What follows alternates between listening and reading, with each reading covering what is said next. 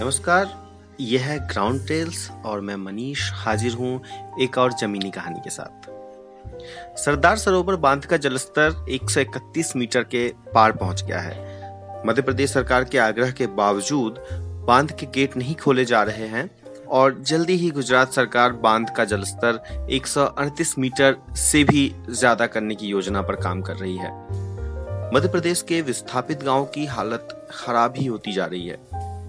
मध्य प्रदेश के बड़वानी ज़िले के कई तहसील डूब की वजह से परेशानी झेल रहे हैं। पहले खेत डूबे और अब पानी घरों, दुकानों, मंदिर, मस्जिदों तक पहुँच गया है। गाँव वालों की जिद है कि बिना उचित मुआवजा और पुनर्वास के वो गाँव छोड़कर नहीं जाएँगे। प्रशासन का अमला, पुलिस के साथ गाँव वालों को हटाने के लिए मुस्तैद है। ग्राउंड टेल्स ने इस मुद्दे पर नर्मदा बचाओ आंदोलन से जुड़ी सामाजिक कार्यकर्ता मेधा पाटकर और विस्थापित लोगों से बात की। मेधा कहती हैं कि सरकारों ने विस्थापितों के दर्द को नहीं समझा और उन्हें एक मुर्गे की तरह हलाल किया जा रहा है।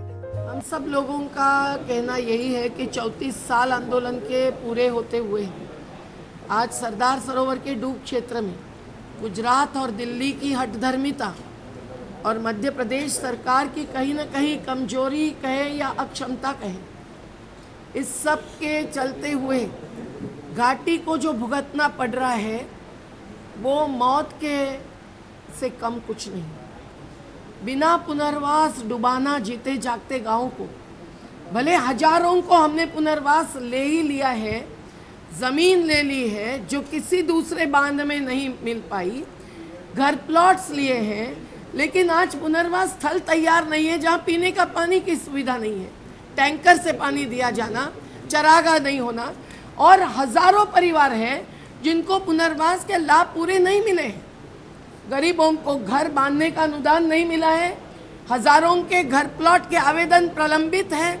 आठ हज़ार पाँच सौ आवेदन प्रलंबित है और सरकार मध्य प्रदेश की अब संवाद कर रही है, जिसका हमने स्वागत किया है। तो उन्होंने अपने आंकड़े भेज दिए हैं नर्मदा कंट्रोल अथॉरिटी को। उनके अनुसार छिहत्तर गाँव और 6000 परिवार खतरे में हैं। हमारे अनुसार छिहत्तर गाँव तो केवल कुक्षी तहसील के हैं। जो मंत्री महोदय सुरेंद्र सिंह बघेल जी के विधानसभा क्षेत्र का तहसील है, डूब का। प्रत्यक्ष में एक गाँव बैक वाटर लेवल्स कम करने के बाद भी मध्य प्रदेश के डूब में है। आज खारिया बादल गाँव के एक फलिया की डूब हो चुकी है। खेती मिल चुकी है पर घर प्लॉट नहीं मिला है तो खेती के साथ रह भी नहीं सकते। ऐसी स्थिति में घर कैसे डुबाए? मेधा पाटिकर ने अंधेरे और बिना बिजली में डूब क्षेत्र में रह रहे गाँव वालों की स्थिति भी बयां की।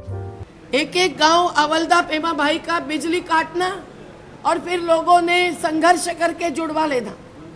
ये चालू है। जबकि पुनर्वास नहीं हुआ है तो अंधेरे में कैसे ढकेल सकते हैं?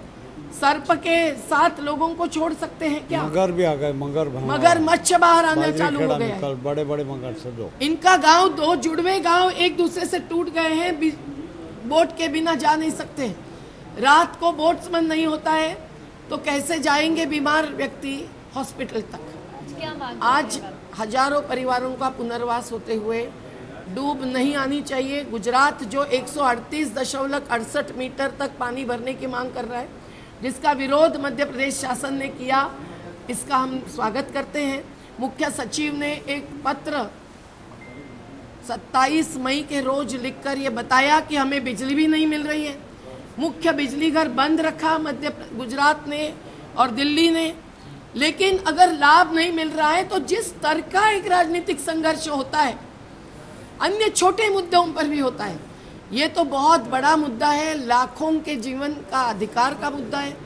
तो बहुत कड़ा संघर्ष होना चाहिए और नर्मदा के नाम पर अपनी राजनीतिक रोटी सेकने वालों पर निशाना साधते हुए पाटकर ने कंप्यूटर बाबा की नियत पर भी सवाल उठाया। कि हर कोई नर्मदा को जानता है। अब नर्मदा भक्त नर्मदा संत कंप्यूटर बाबा गए कहा? न्यास तो बना हुआ है।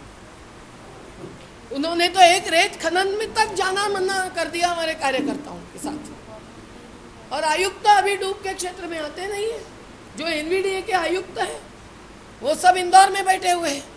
और पुनर्वास अधिकारी दो दो तहसील का एक एक को चार्ज देकर पीस रहे बेचारे। और उन्होंने जो सूचियाँ लगाई, उसमें हज़ारों गलती है। ये कब होगा सब कुछ? पाटकर ने केंद्र और राज्य सरकार की भूमिकाओं पर सवाल उठाते हुए मध्य प्रदेश की सरकार को इस मुद्दे पर कदम उठाने को कहा। मेधा पाटकर ने बाँध के क्षेत्र में आ रहे भूकंप पर भी अपनी चिंता ज़ाहिर की। और नर्मदा कंट्रोल अथॉरिटी में कोई क्षमता नहीं है, इंटीग्रिटी नहीं है, वहाँ पति पत्नी ही सभी पदों पर विराजमान है और ये जानबूझकर केंद्र की सरकार की साजिश के तहत चलाया जा रहा है। मध्य प्रदेश ने अपने हाथ में सब चीज़ लेनी चाहिए थी। आज तक नहीं ली है। आगे भी लेनी चाहिए। उच्च स्तरीय कमेटी बननी चाहिए।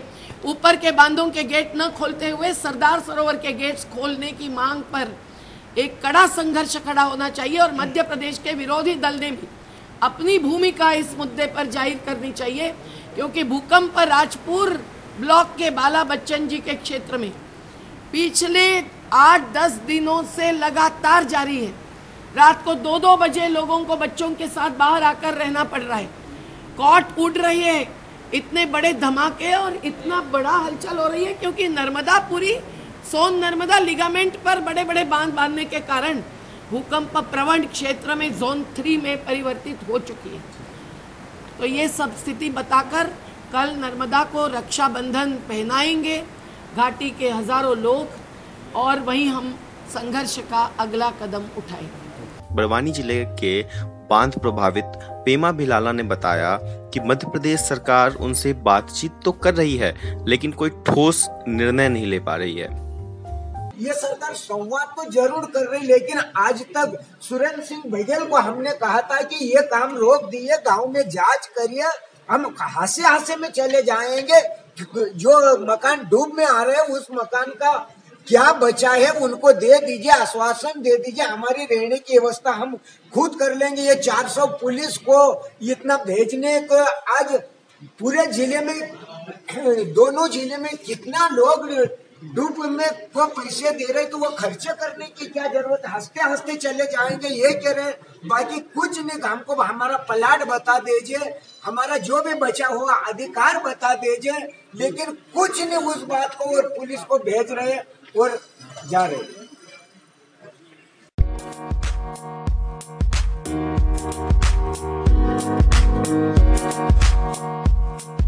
आप सुन रहे थे ग्राउंड टेल्स पर मनीष के साथ नर्मदा के विस्थापितों की कहानी। हम आगे भी ज़मीन से जुड़ी कहानियाँ आप तक लाते रहेंगे। आपको हमारा ये एपिसोड कैसा लगा, हमें ज़रूर बताएँ। हमें अपना फीडबैक www.groundtales.com पर आकर दें धन्यवाद